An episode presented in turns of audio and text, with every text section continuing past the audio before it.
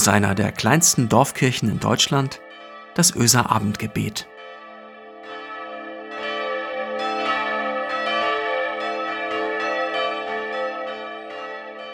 Guten Abend und herzlich willkommen zum Öser Abendgebet. Heute Abend mit mir, Michael Freitag-Parey. Ich bin weiß. Und du vielleicht auch. Hast du dir über deine Farbe, über deine Hautfarbe schon mal Gedanken gemacht? Christian und ich haben das in den letzten Tagen gemacht. Wir haben einen Zeitungsartikel erarbeitet zum Thema Rassismus anlässlich des Internationalen Tages gegen Rassismus, der morgen im Kalender steht.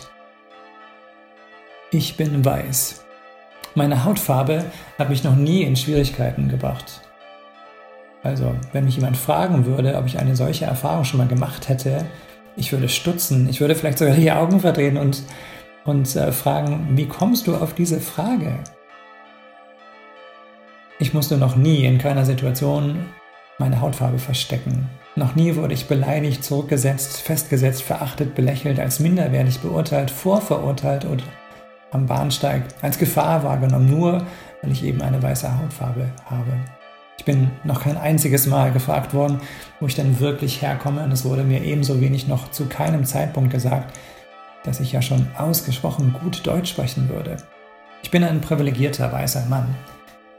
Ganz anders geht es Menschen in Deutschland, die mit einer anderen Hautfarbe durchs Leben gehen. Tagtäglich können wir davon erfahren. Tagtäglich erfahren und erleiden sie aufgrund ihrer Hautfarbe rassistische Diskriminierung. Öfter schon war ich überrascht und in der Folge dann auch empört und irritiert über mein ureigenes rassistisches Gedankengut, das ich mit mir herumtrage und manchmal so herausposaune, ohne einen Moment darüber nachzudenken, dass es nicht weiße Menschen vielleicht verletzen könnte. Das hat wohl ganz stark damit zu tun, wie ich aufgewachsen bin, nämlich komplett weiß, nicht nur meine Hautfarbe. Ich betone das an dieser Stelle, um zu verdeutlichen, dass nicht nur meine Hautfarbe weiß ist, sondern auch das Denken und das Wertesystem, in dem ich aufgewachsen bin. Alles weiß. In der Antirassismusarbeit schreibt man dieses Weiß dann kursiv, um genau das zu verdeutlichen. Kursiv Weiß ist ebenso die Kultur, die Politik und nicht zuletzt auch die Kirche, in der ich aufgewachsen bin. Auch mein Glaube ist weiß, sogar Jesus weiß. Ich ticke weiß, sehe weiß, verhalte mich weiß, rede und handle weiß, fühle weiß. Ich bin privilegiert, gehöre zur weißen Mehrheit. Es ist gut, dass es diesen Tag gegen Rassismus gibt. Es ist gut, dass er flankiert wird von zwei sogenannten internationalen Wochen gegen Rassismus. Im Moment nehme ich diese Rassismusdebatte als sehr emotional wahr. Aus diesem Grund beteiligen sich, glaube ich, viele Menschen oftmals gar nicht erst an einem Gespräch, weil sie Angst davor haben, in ein Fettnäpfchen zu treten also falsch verstanden oder wiedergegeben zu werden. Zudem nehme ich die Rassismusdebatte als viel zu intellektuell bedacht und kommuniziert wahr. Ich vermisse die Übersetzung in eine verständlichere Sprache, sodass jede und jeder sich beteiligen kann, weil genau das ist nötig, um alle an dieser gesellschaftlich wichtigen Debatte zu beteiligen. Es geht um die Fragen, um die Frage, wie wir miteinander leben wollen. Aus diesem Grund beunruhigen mich die Verurteilungen und Vorverurteilungen auf beiden Seiten der Argumentationslinie. In diesem Zusammenhang werden Menschen manchenorts viel zu schnell öffentlich in die Rassismus-Ecke gestellt. Das ist zu einfach. Jedoch muss auf der anderen Seite genauso deutlich hervorgehoben werden, und zwar ohne Wenn und Aber, dass rassistisches Gedankengut viel zu oft fälschlicherweise und in anderen Situationen aber auch ganz bewusst mit weißen Abwehrmechanismen abgetan und somit verharmlost wird. Zum Beispiel mit unhaltbaren Vergleichen. Ich werde doch auch immer mal wieder diskriminiert. Das sieht keiner, sagen wir manchmal oder hören es andere sagen. Und das wird man ja wohl noch mal sagen dürfen.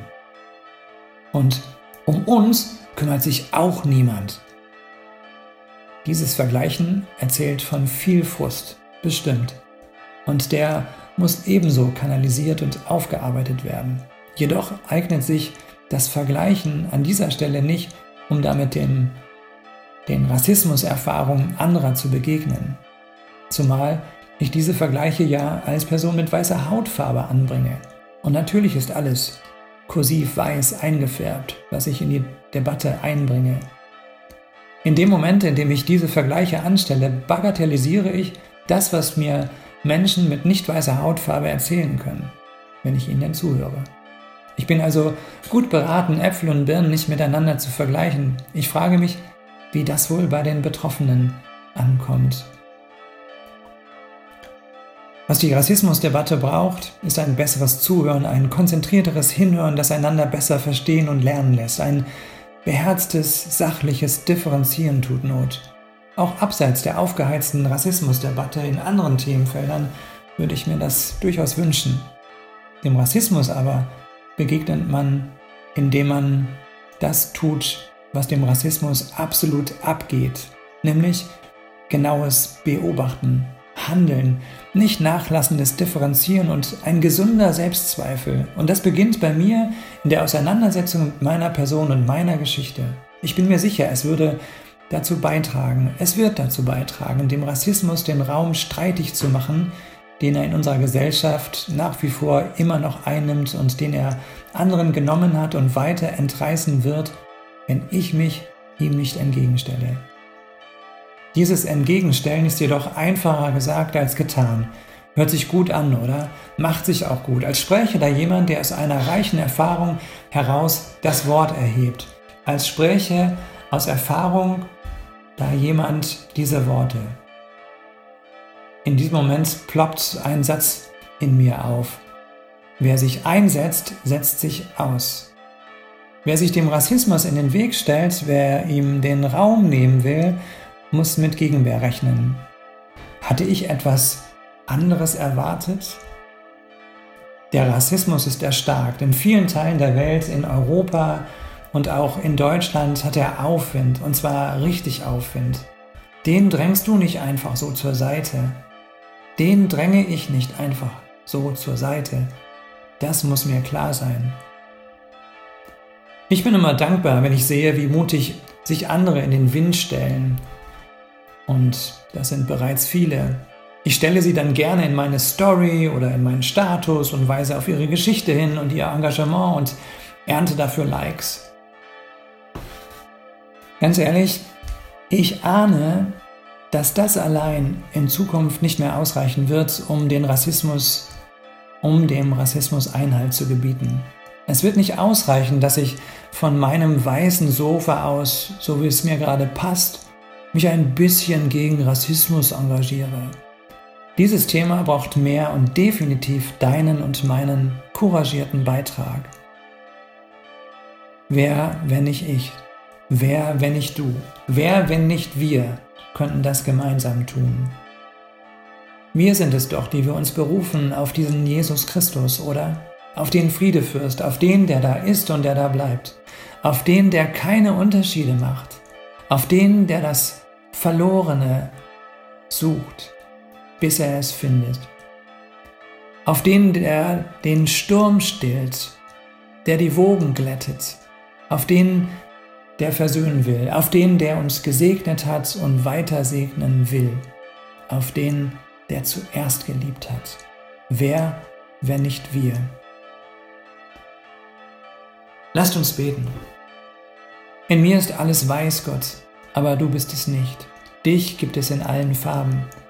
Gott, mach mich wach, halte mich wach, hörst du? Stell mich in den Wind und wenn es sein muss, in den Sturm. Schenke mir den guten Geist deines Sohnes, den Heiligen Geist. Erwecke ihn in mir zu neuem Leben. Hilf mir, einen Platz für ihn zu finden, damit er durch dich mein Kompass sein möge. Lass ihn meine Angst tilgen und hilf, dass er meinen Mut erweckt und fortan stärkt. Amen und ein Segen für diesen Abend, für dich und für mich. Geh mit der Einsicht, dass wir als Christen Verantwortung für diese Welt tragen, die kleine Welt um dich herum und die große da draußen. Geh mit der Absicht, Schranken zu überwinden und in Wort und Tat für Frieden, Gerechtigkeit und Gemeinschaft einzutreten. Geh mit der Aussicht, dass du in alledem nicht alleine bist Gott möchte zu dir gehören. So segne und behüte euch Gott, der Vater, der Sohn und der Heilige Geist. Amen. Ich wünsche euch, ich wünsche uns einen guten Abend. Tschüss.